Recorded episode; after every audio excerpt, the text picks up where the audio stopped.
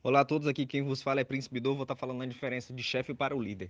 O chefe ele só manda, o líder ele orienta e lidera, o chefe ele obriga, o líder ele dá exemplo, o chefe culpa os outros, o líder ele assume, o chefe não pede opinião, o líder ele pede opinião, o chefe ele tem inúmeros privilégios, o líder o privilégio é por mérito, o chefe ele dá as costas, o líder dá ouvidos.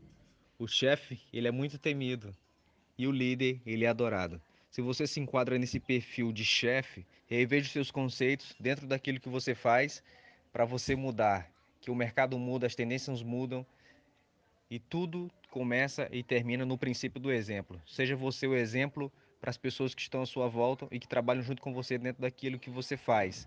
Um forte abraço e me sigam nas redes sociais, arroba Valeu!